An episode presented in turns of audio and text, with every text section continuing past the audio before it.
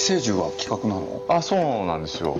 あの10年前からずっとやりたいって言ってたんですけどあそうだったんだ。ずっとアメリカが権利持ってて。そうだよね。そうなんですよ。でようやく日本に一昨年帰ってきてやれるようになったんですね。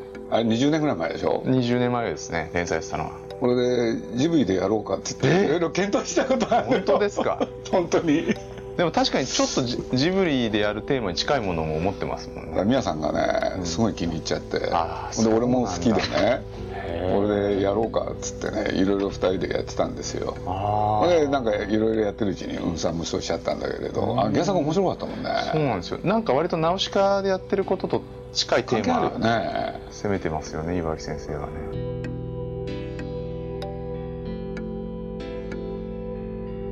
鈴木敏夫のジブリ汗まみれ。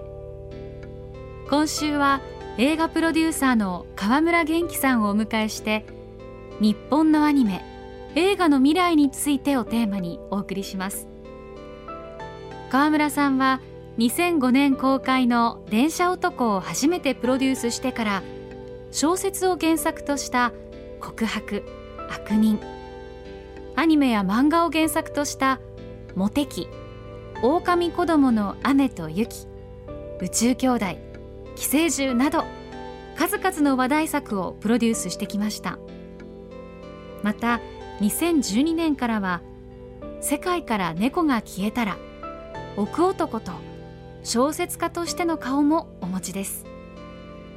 この番組でも何度も対談しているお二人ですが今夜はどんなお話が聞けるんでしょうか。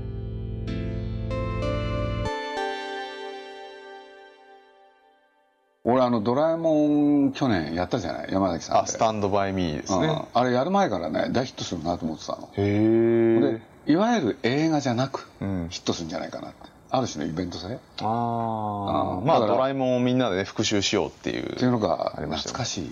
うん。あの頃は良かったね。うんうん多分そういう感じで映画を見るんだろうなって思ってたのよ。なるほど。うん、放送映画そのものを見に行くんじゃなくてそのなんていうの？一種ある種のお祭り？うんうんうん。だから「アナ雪」もそういう感じがあったしね。ありましたね。だから本格的に映画を作るっていうのがさちょっと違ってきてんじゃないかな。なるほど、まあ、確かにすごいこうものすごく当たるものと、うん。なんか本当はもっと当たってもいいのになっていうものの差がちょっと開いてきちゃったような気はしますね。だから本格的に映画作りたいわけでしょ？はい。そういう人が受難の時代になるよね。いやなんでいきなりなんか嫌な話なんですか。本当じゃいやそうなんですよ。なんかねそのイベント性になるかどうかってまたなかなかね偶然性もあるので。でも意図的にもできるじゃん。っまあ恣意的に。そうですね。ていうところで言うとどどうすんの？これからそうですね。まあそういうものもやらなきゃいけないんでしょうけどまあ僕は一個一個企画単位でやっていくしかないかなって思ってますけどね。まあ受難の時代といえば受難の時代なのかもし目れない。の前のことをコツコツ。うん。まあその時にその時でねこうやりたいことってなんか狙い通りにねこう時代とはまるとも限らないので。いやだからジブリなんかね確かに宮崎駿がの引退っていう問題があったんだけれど、うん。それだけじゃないよね今長編をやらないのは、うん。何やったらいいか難しいんだも、うん。ん 本当に。そうですよね。あ企画が何やったら正解なのかが本当分かりづらくなりましたね。だからね本格的な映画を作ればお客さんはある程度来てくれた、うん。なんかその時代が、まあ、ずっと続くとは思ってないけれど今この瞬間、なんかなくなってきてるなと思って、うん。どうすればいいんですか？だから本当にねだから静かに少し見守るしかないと思ってるわけ。だだから休憩なのよ。なるほどね。あでね、まあ、アニメーションの方で言うとスタッフ、うん。まあジブリの場合スタッフを抱えてこれまでずっとやってきたじゃない、うんうん。でそれを一旦ねご破産にしようと思ったの、うんうん。でなんでかっていうとね、まあ、ジブリはご承知のようにあの手書きでアニメーション作ってきたでしょ、はいはい。ところが一方でねいいわゆるコンピューター使ってそれでアニメーションをやる、うんうん。そちらの動きがですね、うん。すごいんですよ、うん。ピクサーってあるじゃない。はいそうするとあの今の「トイ・ストーリー」その他の会社なんだけれど、まあそこの親分であるジョン・ラスターとね、お付き合いがあって俺でね約30年近く、あそこの会社見てきたの、はい。そしたらねピクサーってね最初のうちこそなんて言うんだろう。あの2300人の会社だったのよ、うんうん。俺がね本当にいい会社だったの、うん。でスタッフはっていうとね、聞いてみたらあれサンフランシスコの郊外にあるんだけれど、うんうんうん。隣の近所の人でやってたんだよね。本当に。そうなんですか。うん、ほんでねそこからね一歩も外へ出たことがないっていう人がスタッフだったの、うんうんうん。ところがね途中からねアジアの人がいっぱい出てきたのよ、うん。アジア人多いですよね今ピクサーね。で、うん。なんでだろうと思ったらいや入りたいっていう人がいるんでって、うん。でまああそこ入りたいって言ってもなかなか難しいはずなのにね、はい。そのアジアのね身内の子がね、うん。っていうのはピクサーって高校からある学校行かないと入れないのよ。あそうなんですそうなの。カルワー約ツカルワーツではなくそう。ああ。る10年間ね、うん。カールアーツ含め、うん。そこを行かないと入れないのよ。そしたら高校からそのアジアの身内の子たちがね来てね、これでそういう人たちが今いるんだとはこれで見てたらね10年20年経ってくじゃない、うん。そしたらその人たちがある時期が来るとみんな辞める、あうん。これで見てたらその人たちが国へ帰って自分でスタジオを作って、うんうんうん。それで人の養成やる、うんうん。っていうのがどんどん起きたわけ。その人たちが今アジアで大活躍、うんうんうん。うん。タイマレーシア。それから今の台湾、うん。それから今のインドネシアだのベトナムすごいんだよね、だからまあ引きな例で言うと、まあ、日本でも例えば 3DCG っていうとね実はゲームとか、うん。それからパチンコで使われてるじゃない。そうですね。それの約80%はほとんどタイで作られてるとうーん。あそうなんですか。で一方でアメリカの大作アニメーション映画、うん。アジアで作ってんだよね。結構そういうパターン増えてきましたね。増えてる。アニメーションの作業をねアジアとかヨーロッパに持ってっちゃうっていうね。で今のねピクサー自分のとこで作ってるじゃない、うん。それ以外のやつってみんなアジアで、うんうんそうすると何が起きてるかっていうとね日本もそこに目つけてその人たちにやってもらいたい。そうすると日本とアメリカの、うん。なんていうの？スタジオおよびスタッフの取り合い？うんうんうん。なんてことが起きてんだよ。CG 界であで。その CG 界のアニメーターたち、まあ、気になるからちょっと見るじゃない、うん。みんなうまい本当にうまいですよね。うまい。だからかなわない。多分絵を描いても描けるような人たちが CG 動かしたりとかね。っていうのがしまねすよね。宮崎アニメをみんな勉強してる、まあまあそうですよね。そうそう。そういうことを全部含めて考えるとだよ、うん。それはジブリねこれからどうしていったらいいかっていう時、ん。非常に大きな壁に突き当たったのよ。ああなるほど。だってその人たちがすごいわけじゃん、うんうん。俺で一方日本の方を見るとねちょっと弱くなってんだよねスタッフっていうことで言うと、うん。そうすると、まあ、手書きとアニメーションという問題もあるけれど、ん。ね。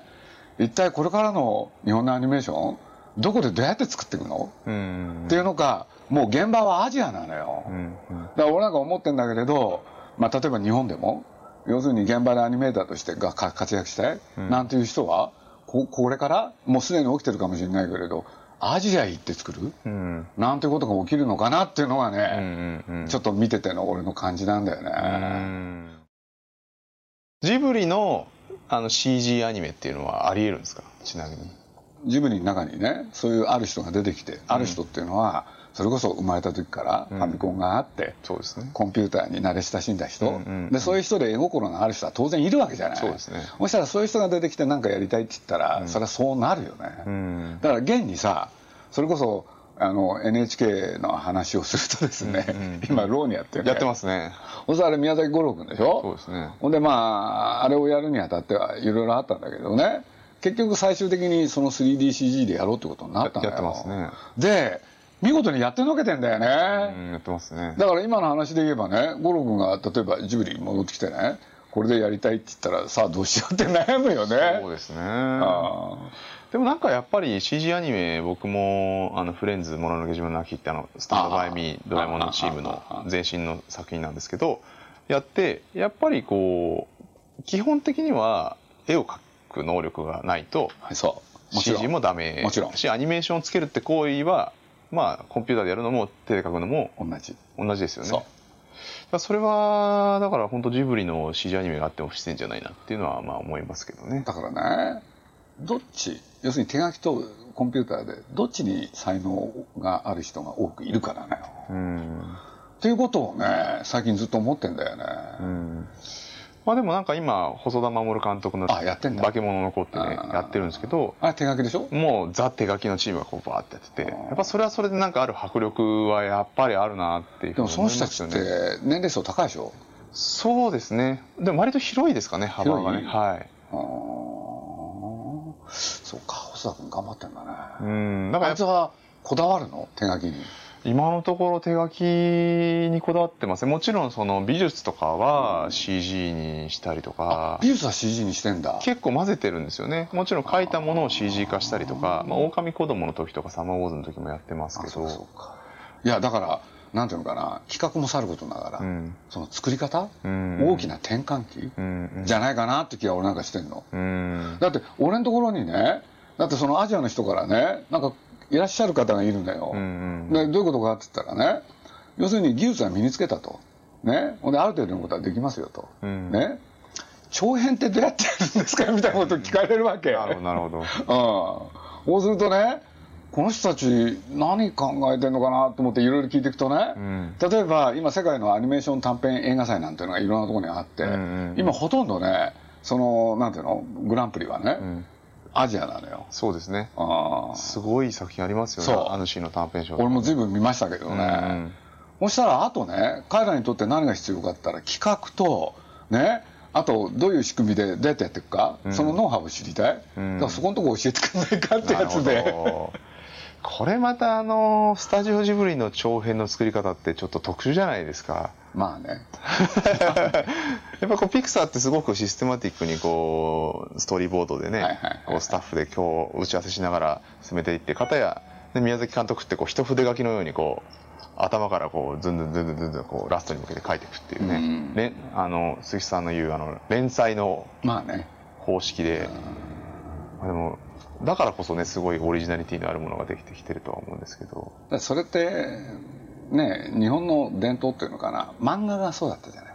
ね？そうですね、うん。連載方式。そう。その作り方がその実写においてはなくなったんでしょ？うんもうみんなないですね。シナリオをきちんと作ってから入るんでしょ、入ります。これってどっちかっていうと西洋的だよね。そうですね。元に戻してよでもね確かにあのー僕も結構それは思い始めててなんかその全部ストラクチャーがこう頭からケツまで決まっている。でまあ安心材料ではあるんですけどなんかどっかそれ以上突き抜けないっていうのがあるんですよね。だからなんかこうどっかその日本的な作り方っていう部分でうん。西洋的なそのいわゆるこうギリシャ神話から来るあのね。うんこうストーリーテリングとちょっと戦ってみるのも面白いだろうなだって昔はそっちの方が体制占めてて、ん。ほんでケツまで決まってたのはいわゆる巨匠の仕事だったわけでしょ、うん。だけど今やね若い人まで含めてみんな作り方が巨匠のやり方じゃない、うん。だから俺ちょっと変なんじゃないかなっていうのがどっかにあるんだよ、なんか一筆書きでしかやれないなんか面白さってありますからね。あるよ。だって皆さんなんてもう本当に感心するよねまあなんかそのやり方でうん。スタジオジブリがこう成功してしまったがゆえに路頭に迷ってる人も多いですけどね。そうで結局なんか再現性が低いやり方じゃないですか。まあね。だから結構それをこうなんだろう技術として継承するっつってもまあね。ちょっとなかなか難しいですよね。昔の漫画のことを考えたらみんな平気でできるはずなんだけどな。やっぱだからそこはやっぱり鈴木さんがその編集者だっていうところでねやっぱりそのある種連載の原稿を取るように宮崎監督から根底を引き出すというかね。やっぱりそのスリルとサスペンスを味わうことがなんていうの？いいことに寄与するだろうっていうのが彼の考えだよね、だから絶対完成させないああシナリオを作っといてそれをだけをやるのは面白くないよってやつなん。自分自身がその登場人物になってハラハラドキドキしたい、ん。でそれが多分映画にいい影響を与えるだろうってやつだもんね、本当それ漫画の連載の作り方そうそうそうそう、ね同じ。だからどっかでただそれがそのビジネスになった時にこう最後まで見えて全体が見えてるものじゃないとお金を出しにくいとか、まあちょっとこうみんなまあそれはあるよね。どうしてもあるんですよね、まあ確かにね今まではジブリの作品もねそれこそまあ大体、まあ、ディズニーさんというところに協力してもらうとねもうそのままね自動的にね世界70カ国ぐらい行っちゃうんですよ。うん、ほ、んでまあ日本のものだっていうことでいろんな人に受け入れられてきた。だけれど僕ね今のこの世の中見てるといい悪いはともかくとしてですよ。このグローバリズムっていうのはねその国っていう枠をねなんか壊してっちゃったなって気がしてるんですよ。今。そうですね。で何考えてるかっていうとね確かにまあ日本映画もそして日本のアニメーションも日本のものだっていうことで世界の人が受け入れてきた。しかしね、これからはね、僕ね、地域がね、今まで日本っていう地域だったでしょ、うん、に根ざしたものを作ってたでしょ？だけれど、もっと大きくなるんじゃないかって気がしてるの。うん、その大きいっていうのはね、さっきから何回も言ったアジアとかね、うん、中央アジアとかね、それからヨーロッパとか、ね、南米とか、アフリカとかね、でそこら辺でねなんかねみんなが一致協力してやる、うん、なんかそういうことがね起きるんじゃないかなって気がちょっとしてんですよね。今おっしゃった話って、うん、例えばファーイーストだとすると、はい、えっ、ー、とアメリカ人とかアフリカ人からすると、同じ顔なんですよね。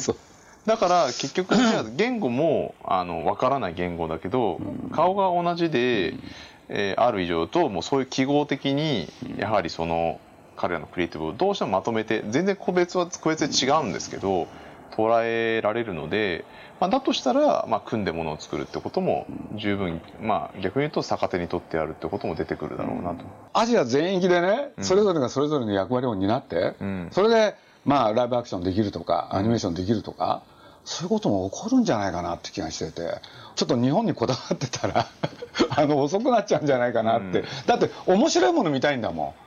まあ新聞その他見てるとね、うん、例えばなんていうの？アップルとかああいうところの動き見てるとですよ。なんか日本がさありえなかったことだけれどそういうところの下請けやってたりするじゃない。うん、ね？俺でに日本にね今ちょっとあへちょっとね歪んだ形でねものづくりが僕帰ってきてるって気がするんですよ。うん、でそのじゃあ発注元はどこなのって言ったら実はアジアだったりしてね、うんうん、そうするといつの間にこんなことが起きるんだろうって、うんうん、そうするとこれはね産業界だけじゃなくて映画界だって当然。そうですね、うんだから俺日活のあの佐藤直樹がね、うんうん、アジアの方へ行こうかって、僕大賛成なんですよ俺、うんうんうん、だってそこで面白いもんできてたらできたら絶対その方がいいんだもん。そうなんですよね、うん、なんか僕の感覚だとその企画を考えるとかストーリーを考えるっていう能力は日本はすごくこう進んでると思うんですよ。それはやっぱり漫画っていうものがずっとあったし、アニメーションでものすごい数を作ってきた。でそこであるんですけど、やっぱりなんかある種アクションとかなんていうかこう撮影みたいなことに関して、結構やっぱり香港とか韓国の監督とか優れてるまあ、台湾のね あの出身の監督とかすごく活躍してますけどあのだから、まあ、例えば僕らのストーリーで彼らにディレクションさせるってことも当然あるわけじゃないですか。でなんかそれをこう肩肘張ってなんか合作とか言うとなんか急にまたこう誰も見ないものになっちゃうんですけど当たり前のようにやれるようになった方がいいだろうなとは思いますよね。ジャパニメーションという言葉があったようにね、まあアニメーションといえば日本っていうのがみんなの中にあったんですよ。だけれどもう現実はねそうじゃなくなってることを世界の人がもう知ってるんですよ、うん、要するに日本がリーダーシップ取ってほんで企画その他やってほんで現場をアジアに置く。これは僕はうまくいかないと思ってるんですよ、うん、逆の方がいいと思ってるんですよ、うん、要するに日本も現場のその一つぐらいの考えの方が僕は本当はうまくいくと思う。僕もそう思ってて日本のそのスタッフの力って優れてるんで、あのむしろ向こうのディレクターとかをすごい人を日本に持ってきちゃって日本映画として監督だけが外国人みたいなことが僕もうまくいくパターンじゃないかな、まあ、ノルウェーのねあれなんかもやってたトラン・アンユンの監督ね僕もあのこの間ポン・ジュの監督ってあのグエムルとか殺人強の監督と対談して日本で撮りたいって言うんですよ。やっぱ日本のスタッフは優秀だと、だから日本で撮りたいみたいなこと。スピルバーグだってそう言ってたんだもん。スピルバーグやってくださいよ。あれ言ってるだって シナリオがあるんだそうですよね。シナリオまで行ったのよ。室町だよ舞台は。そうですよね。室町ものとあと。デビッド・フィンチャーもずっと日本でね広島で撮るとかいう噂がありますもんね。だって昔そういう監督いっぱいいたじゃない、うん、あアラン・レネとか。そうですね、うん、なんかあのー、日本のそのスタッフとか美術的感覚の優れたチームみたいなものを向こうの優れたクリエイターが一緒に仕事したいと思う流れはどんどん進めばいいんですけどね、まあ、ただあの日本はその悲観しなくていいのはやっぱキャラクターを作るっていうことだったりとかストーリーを作るってことはもう脈々とこう媒体の数が多い分やってきているので国っていう単位が壊れちゃったりとか、あのー、そもそも世代間みたいな話ももう壊れてくるような気がしてて、ね。うん、なんか世代がこの世代がどうだこの世代がどうだとか、うん、この国がどうだとかっていうことが、まあ、どんどん壊れてきちゃうんで、うん、逆に言うと企画単位でその年代もその国もね、あの関係なく集まるみたいなのが、まあ、相場来るしそこに乗り遅れるとどんどんやっぱり企画来てるよね。本流から外れてっちゃいますよねきっとね、来てるって気がする。今ハリウッドとか行くと俳優がプロデューサー名プロデューサーじゃないですか、はい、ブラッド・ピットとか、はい、ジョージ・クルーニーとか、はい、でラセターはクリエイターだけど名プロデューサーであり、経営者じゃないですか、だからなんかそのプロデューサーとかディレクターとかそのクリエイティブやる人の役割分担ももうなんかこうどんどんこう境界がなくなってそれはねすごくわかるね。だって俺ねある時期のアメリカ映画ってね、うん、みんな出身がキャメラマン。そうですよね。そしたら美しい映像を撮るっていうのがあれ十何年続いたでしょ、うん、そしたらやっぱりそれもねある限界にいったわけでしょ、うん、そしたら次はそうなるわけでしょ？そうですね。そうするとねその時代その時代でね、何を作んなきゃいけないかっていうテーマは、うん、それは映像だったりテーマだったりいろんなことがあるんだけれど、うん、そういうことじゃないかなって気がするんだよね。もともとアメリカってね黄金期ってあの編集マンが結構、そうそうそうそう。プロデューサーじゃないですか。そうそうそうだからエディトリアルを分かってる人が、あの映画プロデューサーやってたりとか。だから監督に渡さないんだよね編集権。まあそういうカルチャーですよね。スタジオのエグゼクティブがもともと編集ができる人だったりとかね、しますもんね。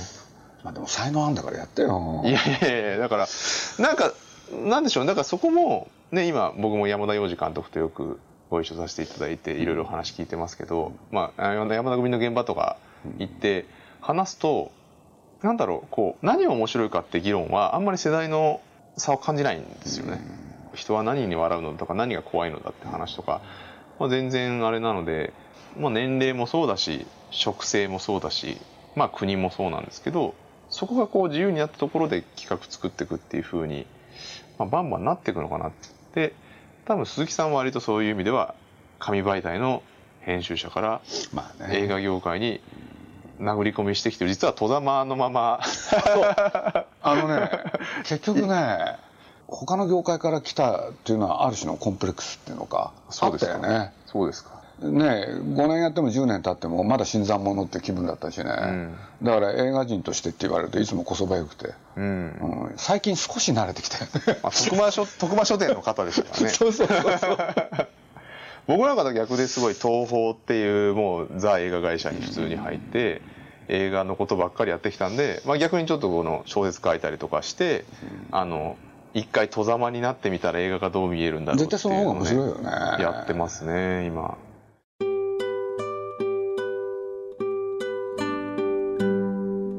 今夜の映画プロデューサー鈴木敏夫と川村元気さんのお話いかがだったでしょうか？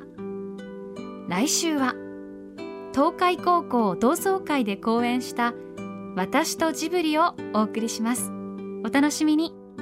僕あれなんですよその偶然寄生獣って映画を今やっててで次がその細田守監督の「化け物の子」ってアニメーション映画やるんですけど共通してるのは要するに異世界のものがあの共闘する、う。ん、例えばまあ共闘？一緒に戦う。共存共生共闘するっていう話なんですよ。どっちも偶然。高校生が右手にパラサイトをくっつけて戦うって話だったりとか普通の人間の少年が化け物と一緒になんか戦っていくっていう話だったりとか。今結局こうもう違うものを受け入れるとか一緒になんかやるっていうことでしかなんか突破できなかったりとかするのかなっていう。だからまあ今になってみんなが寄生獣をやるってことだったりとか、まあ、細田監督がそういう渋谷との少年と化け物の世界の熊みたいな化け物みたいなのを組み合わせるのも、うなんかこうもう混ざっていくしかないみたいなところもあんのかなってこう。江戸時代にさ、うん、天変地異その他で、みんな大混乱に陥る、うん、そういう時に当時の人っていうのはこういうことが起こるのは何か原因があるんだと、うん、でそれをもののけにしたんだよね。うん。そう日本人って誰が犯人だっていうのを決めることによって安心する、うんうんうん、だからそういうことで言うと寄生獣みたいな企画が出てくることは、なんかすごいわかるし今の細田君のやつもなんとなくわかるよね、でそうやって決めちゃうと人間ってねまた先へ進めるから、うんうん、なるほど。得体の知れないものをね形を与えるというやつですよね。そういう気がします。うん。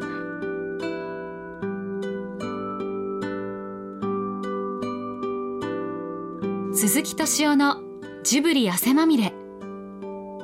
この番組はウォルト・ディズニー・スタジオ・ジャパン町のホットステーションローソン。アサヒ飲料。日清製粉グループ。au の提供でお送りしました。